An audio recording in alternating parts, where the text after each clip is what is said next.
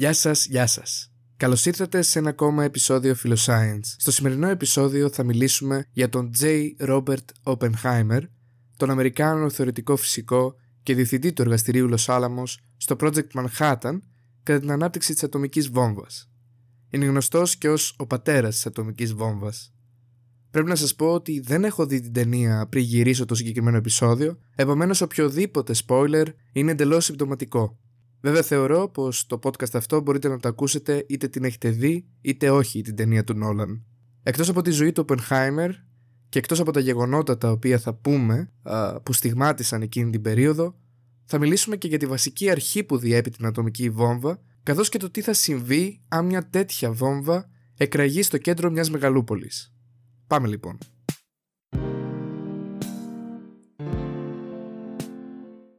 Καλησπέρα σας και καλώς ήρθατε στο Science, μια εκπομπή που επιθυμεί να αναδείξει την ανθρώπινη γνώση και να επικοινωνήσει την επιστήμη. Πίσω το μικρόφωνο είναι ο Βασίλης και στην παρουσίαση της εκπομπής είναι ο Φίβος.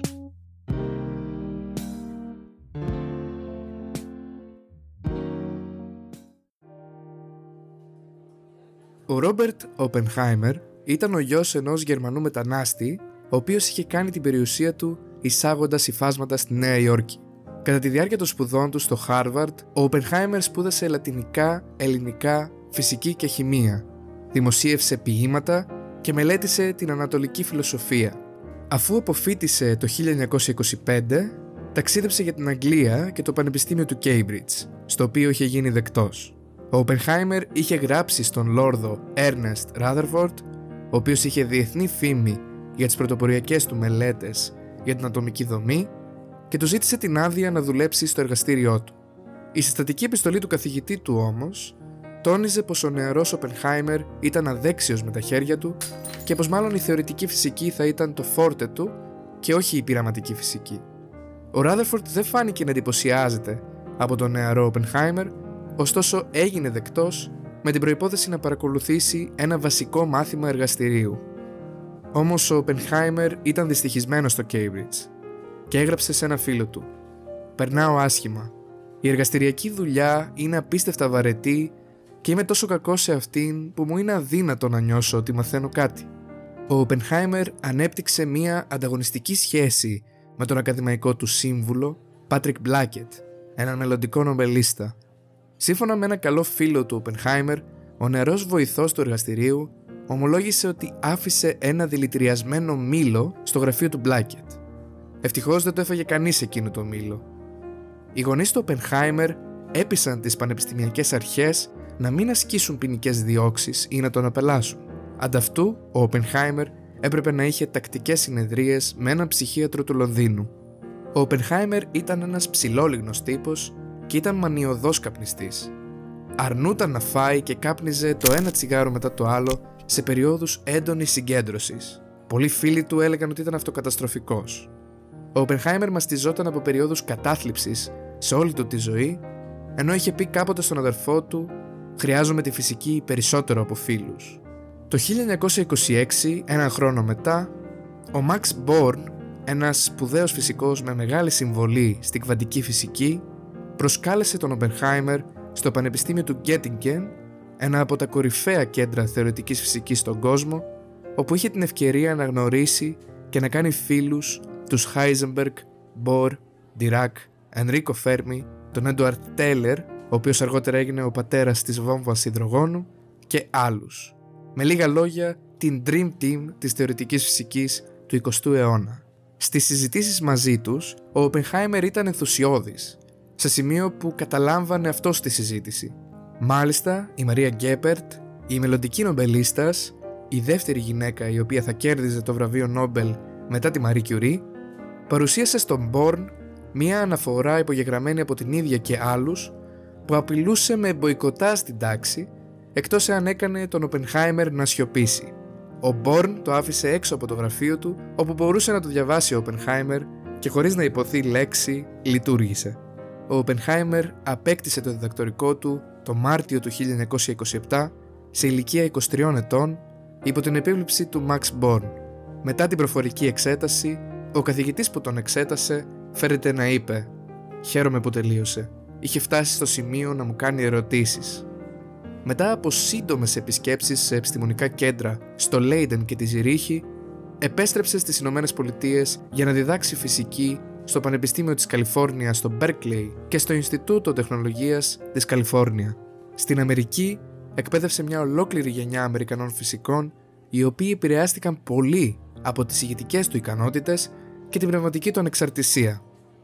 Στη δεκαετία του 1920, οι νέες θεωρίες της κβαντομηχανικής και της σχετικότητας είχαν προσελκύσει την προσοχή της επιστήμης. Το ότι η μάζα ήταν ισοδύναμη με την ενέργεια, σύμφωνα με την εργασία του Albert Einstein, και η παράξενη συμπεριφορά των κβαντικών αντικειμένων είχε επιπτώσεις που δεν θα μπορούσε ποτέ κανείς να φανταστεί εκείνη την περίοδο.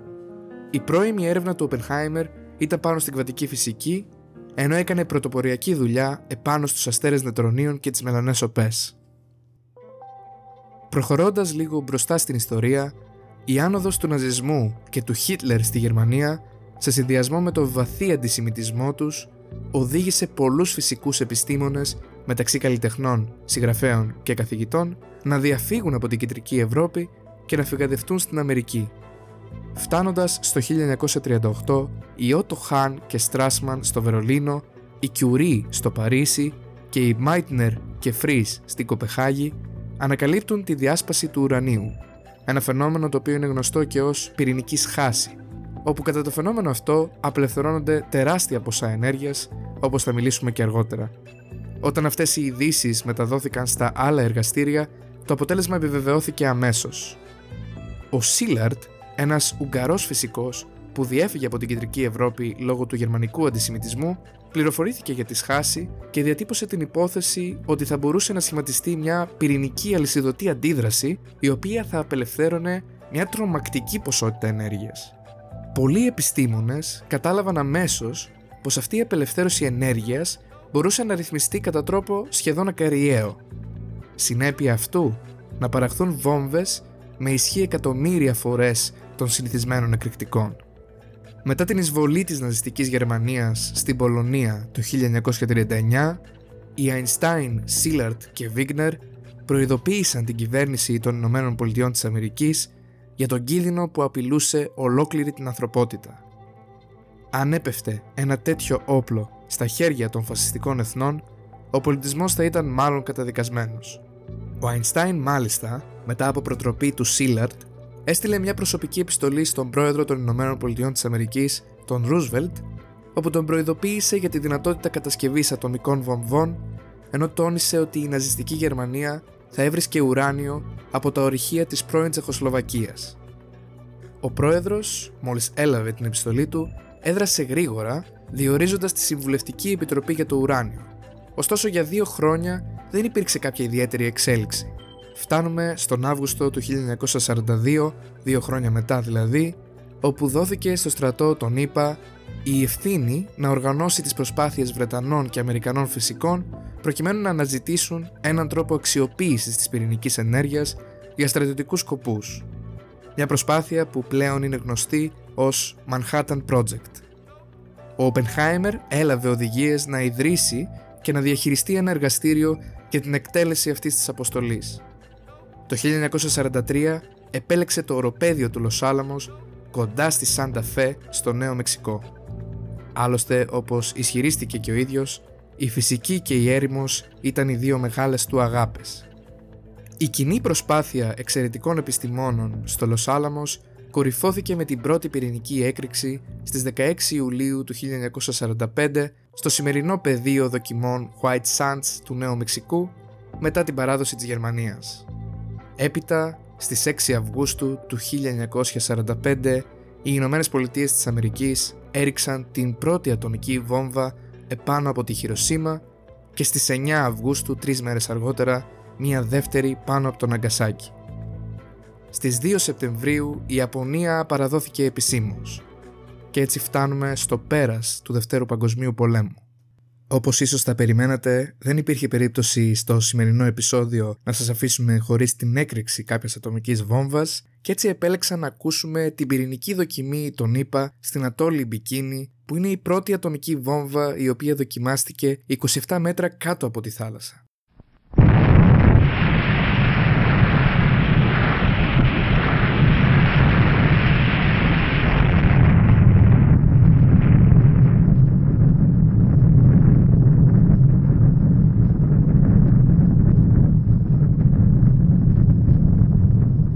Που ακούσαμε στην Ατόλη Μπικίνη είναι η πρώτη δοκιμή αλλά στην πραγματικότητα από το 1946 έως το 1958 κάποια από τα νησιά Μάρσαλ έγιναν πεδία αμερικανικών πυρηνικών δοκιμών με αποτέλεσμα να μολυνθούν από τη ραδιενέργεια πολλοί από τους κατοίκους.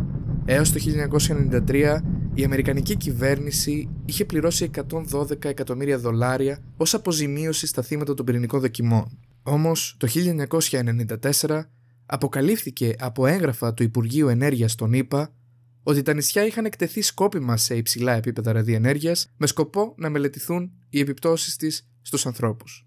Και μετά από μια σίγουρα όχι τόσο ευχάριστη είδηση, ε, επιστρέφουμε και συνεχίζουμε τον Οκτώβριο του ίδιου έτους που έλξε ο Β' Παγκόσμιος Πόλεμος, δηλαδή το 1945, όπου ο Οπενχάιμερ παρετήθηκε από τη θέση του. Το 1947 έγινε επικεφαλής του Ινστιτούτου Προηγμένων Μελετών και υπηρέτησε εκεί από το 1947 έως το 1952 ως πρόεδρος της Γενικής Συμβουλευτικής Επιτροπής της Επιτροπής Ατομικής Ενέργειας, η οποία τον Οκτώβριο του 1949 αντιτάχθηκε στην ανάπτυξη της βόμβας υδρογόνου.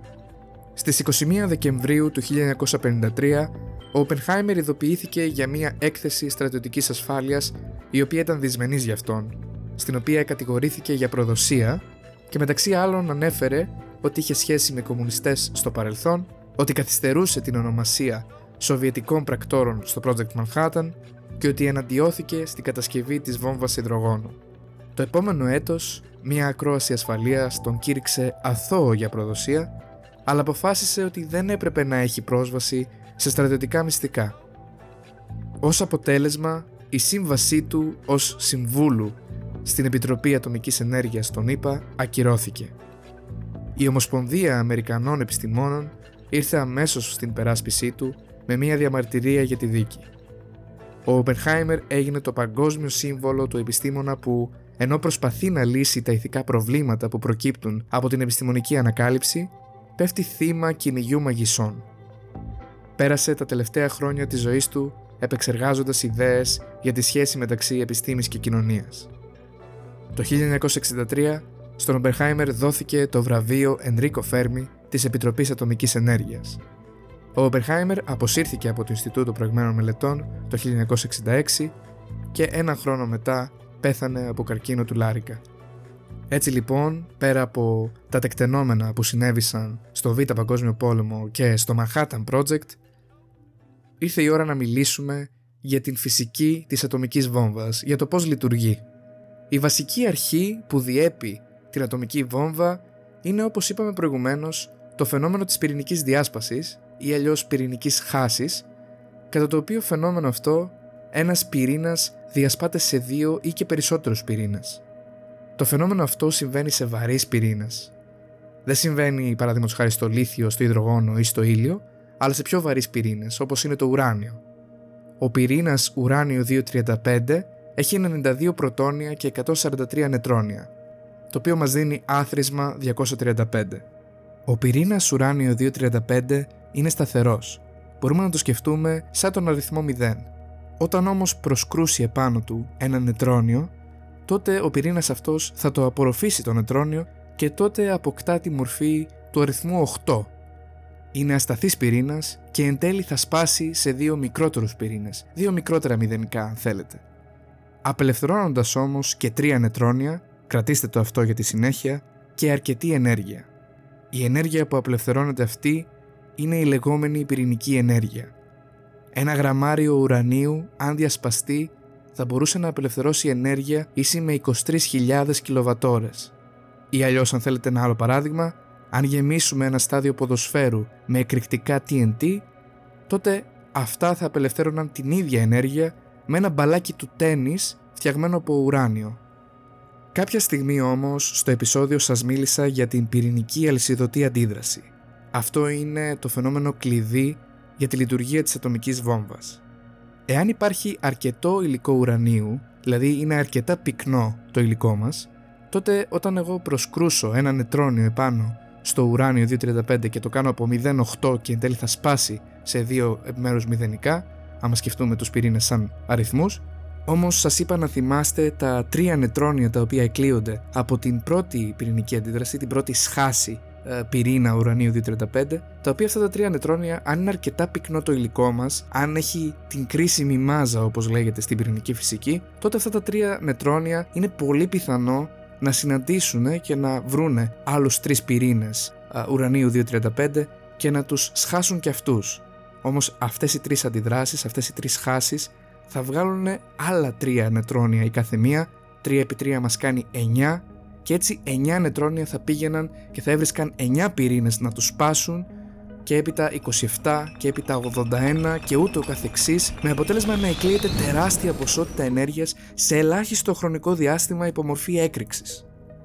Έτσι ένα νετρόνιο αρκεί για να προκληθεί η ατομική βόμβα και ο λόγος είναι ότι ξεκλειδώνει μια αλυσιδωτή αντίδραση η οποία δεν έχει επιστροφή. Αυτό όμως συμβαίνει όταν υπάρχει η λεγόμενη κρίσιμη μάζα. Η ίδια αρχή ισχύει και για το πλουτόνιο 239.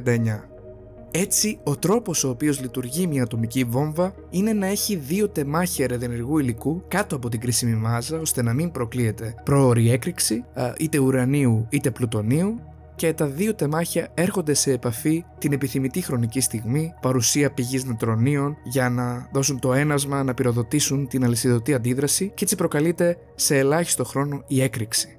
Η ατομική βόμβα εκλείει πυρηνική ενέργεια με πολύ καταστρεπτικά αποτελέσματα, όπως θα δούμε παρακάτω. Κάποια εμφανίζονται αμέσως μετά την έκρηξη, ενώ λόγω της ραδιενέργειας που εκλείεται, η καταστρεπτική αξία της ατομικής βόμβας διατηρείται πολλά έτη μετά την έκρηξη. Η βόμβα υδρογόνου η οποία αναφέραμε προηγουμένως λειτουργεί διαφορετικά. Αρχικά πυροδοτείται μια ατομική βόμβα η οποία λειτουργεί με πυρηνική σχάση ουρανίου ή πλωτονίου, η οποία δημιουργεί θερμοκρασίες τόσο υψηλές οι οποίες πυροδοτούν τη σύνδεξη υδρογόνου σε ήλιο, η διαδικασία η οποία κάνει και ο ήλιος μας. Η βόμβα υδρογόνου έχει μεγαλύτερη ισχύ έναντι μιας ατομικής βόμβας ουρανίου ή πλουτονίου. Και τώρα πάμε να δούμε τα καταστρεπτικά αποτελέσματα που προκαλούνται από την πυρηνική ενέργεια η οποία εκλείεται όταν εκρήγνεται η ατομική βόμβα. Πάμε να απαντήσουμε λοιπόν στο ερώτημα τι θα συνέβαινε εάν έπεφτε μια ατομική βόμβα στο κέντρο μιας μεγαλούπολης; Είμαστε λοιπόν σε μια πόλη όπου οι άνθρωποι πηγαίνουν στις δουλειές τους και είμαστε στο χρόνο 0 όπου πυροδοτείται η ατομική βόμβα. Ξεκινάμε με την πρώτη φάση. Η πρώτη φάση διαρκεί λιγότερο από ένα δευτερόλεπτο. Σε μιλιδευτερόλεπτα, μια πύρινη μπάλα πλάσματος με θερμοκρασία μερικές δεκάδες εκατομμύρια βαθμούς Κέλβιν πιο θερμή και από το κέντρο του ήλιου μας εμφανίζεται και διωγγώνεται σε διάμετρο 2 χιλιόμετρων. Όσοι βρίσκονται 2 χιλιόμετρα από την έκρηξη απλά εξαϊλώνονται. Δεν μένει τίποτα ούτε από ανθρώπινες υποδομές, ούτε από δέντρα, ούτε από ανθρώπους. Τη στιγμή της έκρηξης, η λάμψη της πλημμυρίζει την πόλη από ένα τσουνάμι έντονου φωτός στιγμιαία. Αν κάποιος τύχαινε να κοιτάει προς την κατεύθυνση της έκρηξης, τότε θα τυφλωνόταν για κάποιες ώρες. Η θερμότητα του φωτός δημιουργεί ένα θερμικό κύμα προς όλες τις κατευθύνσεις. Είναι τόσο δυνατό και θερμό, ώστε καίει οτιδήποτε βρει στο διάβα του σε απόσταση 13 χιλιόμετρα από το σημείο της έκρηξης. Αυτό σημαίνει ότι οτιδήποτε μπορεί να πάρει φωτιά, το πλαστικό, το ξύλο, το ύφασμα, το μαλλί και το δέρμα, όλα παίρνουν φωτιά. Οι άνθρωποι που πηγαίνουν στη δουλειά τους από τη μια στιγμή στην άλλη αρχίζουν και καίγονται, ενώ κάποιοι δέχονται σοβαρά εγκάβματα. Ακόμα και οι άνθρωποι που θα ήταν σε υπόγειες υποδομές ή θα βρίσκονταν σε καταφύγια θα πέθαιναν από έλλειψη οξυγόνου και από δηλητηρίαση του μονοξιδίου του άνθρακα, η δεύτερη φάση διαρκεί μερικά δευτερόλεπτα. Η θερμότητα και η ακτινοβολία της πύρινης μπάλας δημιουργούν μια φούσκα υπέρθερμου και υπερσυμπιεσμένου αέρα γύρω από αυτή, η οποία εξαπλώνεται εκρηκτικά. Ένα οστικό κύμα το οποίο διαδίδεται ταχύτερα από τον ήχο, εξαπλώνεται δημιουργώντας ανέμους ισχυρότερους από τυφώνες. Οι ανθρώπινες υποδομές δεν φέρουν καμία ελπίδα και τα κτίρια έως και 175 τετραγωνικά χιλιόμετρα καταραίουν σαν τραπουλόχαρτα, παγιδεύοντας δεκάδες χιλιάδες ανθρώπους χωρίς να έχουν το χρόνο να συνειδητοποιήσουν τι συνέβη, πόσο μάλλον να αντιδράσουν. Άλλες παράπλευρες καταστροφές προκαλούνται, όπως για παράδειγμα τα βενζινάδικα εκρήγνεται, ενώ αν υπάρχει αρκετό πετρέλαιο, μετατρέπεται η φωτιά σε πυρκαγιά η οποία διαδίδεται στα συντρίμια που καίγονται. Το γνωστό σε όλους σύννεφο μανιταριού δημιουργείται από τα απομεινάρια της πύρινης μπάλας, σκόνης και στάχτης και ανυψώνεται μερικά χιλιόμετρα πάνω από το έδαφος στα επόμενα λεπτά. Έτσι μπλοκάρεται το φως του ήλιου και η πόλη σκοτεινιάζει. Η ύψωση του μανιταριού τραβάει βίαια το φρέσκο αέρα, προκαλώντας περισσότερες καταστροφές στις ανθρώπινες υποδομές. Ραδιενεργοί στάχτη και σκόνη αρχίζουν και πέφτουν σαν βροχή στην πόλη, σκεπάζοντας τους πάντες και τα πάντα. Οι άνθρωποι στα σπίτια τους που βρίσκονται 21 χιλιόμετρα από το σημείο της έκρηξης αρχίζουν και βλέπουν το μονιτάρι να δημιουργείται χωρίς όμως να γνωρίζουν ότι το οστικό κύμα έρχεται κατά πάνω τους θρηματίζοντας τα τζάμια των παραθύρων τους. Περνάμε στην τρίτη φάση όπου πρέπει να σκεφτούμε ότι μια πυρηνική έκρηξη είναι σαν όλες τις φυσικές καταστροφές μαζί. Τις επόμενες ώρες και ημέρες υπάρχουν δεκάδες χιλιάδες άνθρωποι με σοβαρούς τραυματισμούς και εγκάβματα. Πολλοί είναι αυτοί που θα υποκύψουν στα τραύματά τους. Πολλοί είναι παγιδευμένοι σε κατεδαφισμένα κτίρια και συντρίμια, τυφλοί από τη λάμψη ή κουφοί από το οστικό κύμα χωρίς να έχουν καταλάβει τι συνέβη. Πλέον η ραδιενέργεια η οποία έχει κατακλείσει την πόλη παίρνει τη σειρά της. Τις επόμενες ημέρες, οι άνθρωποι με την περισσότερη έκθεση στη ραδιενέργεια θα είναι αυτοί οι οποίοι δεν θα τα καταφέρουν. Η αλήθεια είναι ότι δεν θα μπορέσει να έρθει βοήθεια για τους επιζώντες για ώρες ή ακόμα και ημέρες, διότι καμία κυβέρνηση δεν είναι προετοιμασμένη για ένα σενάριο πυρηνικής καταστροφής και πλήρους breakdown. Δεν πρόκειται για ένα τυφώνα, ένα σεισμό, μια πυρκαγιά ή ένα πυρηνικό ατύχημα, αλλά για όλα μαζί ταυτόχρονα και χειρότερα. Λόγω της ραδιενεργής μόλυνσης, η βοήθεια η οποία μπορεί να προέλθει από κοντινές πόλεις θα είναι εναέρια, αλλά αρκετά δύσκολη έως εκατόρθωτη.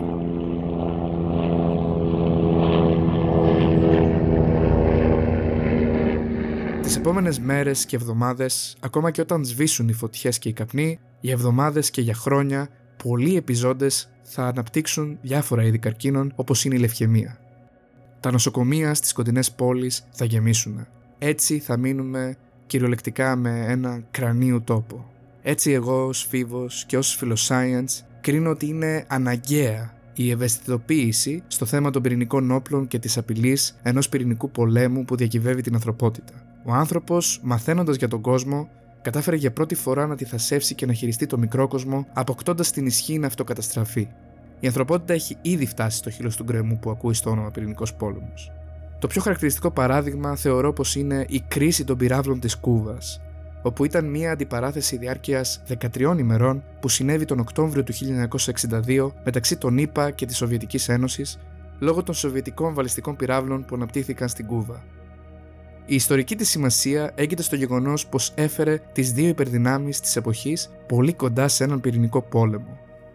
Αργότερα από την επίμαχη αντιπαράθεση, αποκαλύφθηκε πως ένα σοβιετικό υποβρύχιο το οποίο βρισκόταν στα ανοιχτά της Κούβας, ήρθε πολύ κοντά στην εκτόξευση τορπίλης με πυρηνική κεφαλή προς τον Αμερικανικό στόλο που επόπτευε την περιοχή, ωστόσο αποφεύθηκε την τελευταία στιγμή λόγω της διαφωνίας του Βασίλη Αρχίποφ, ενός από τους τρεις αξιωματικούς οι οποίοι έπρεπε να συμφωνήσουν ομοφόνος για την εκτόξευση, με ό,τι μοιραίες συνέπειες θα είχε κάτι τέτοιο.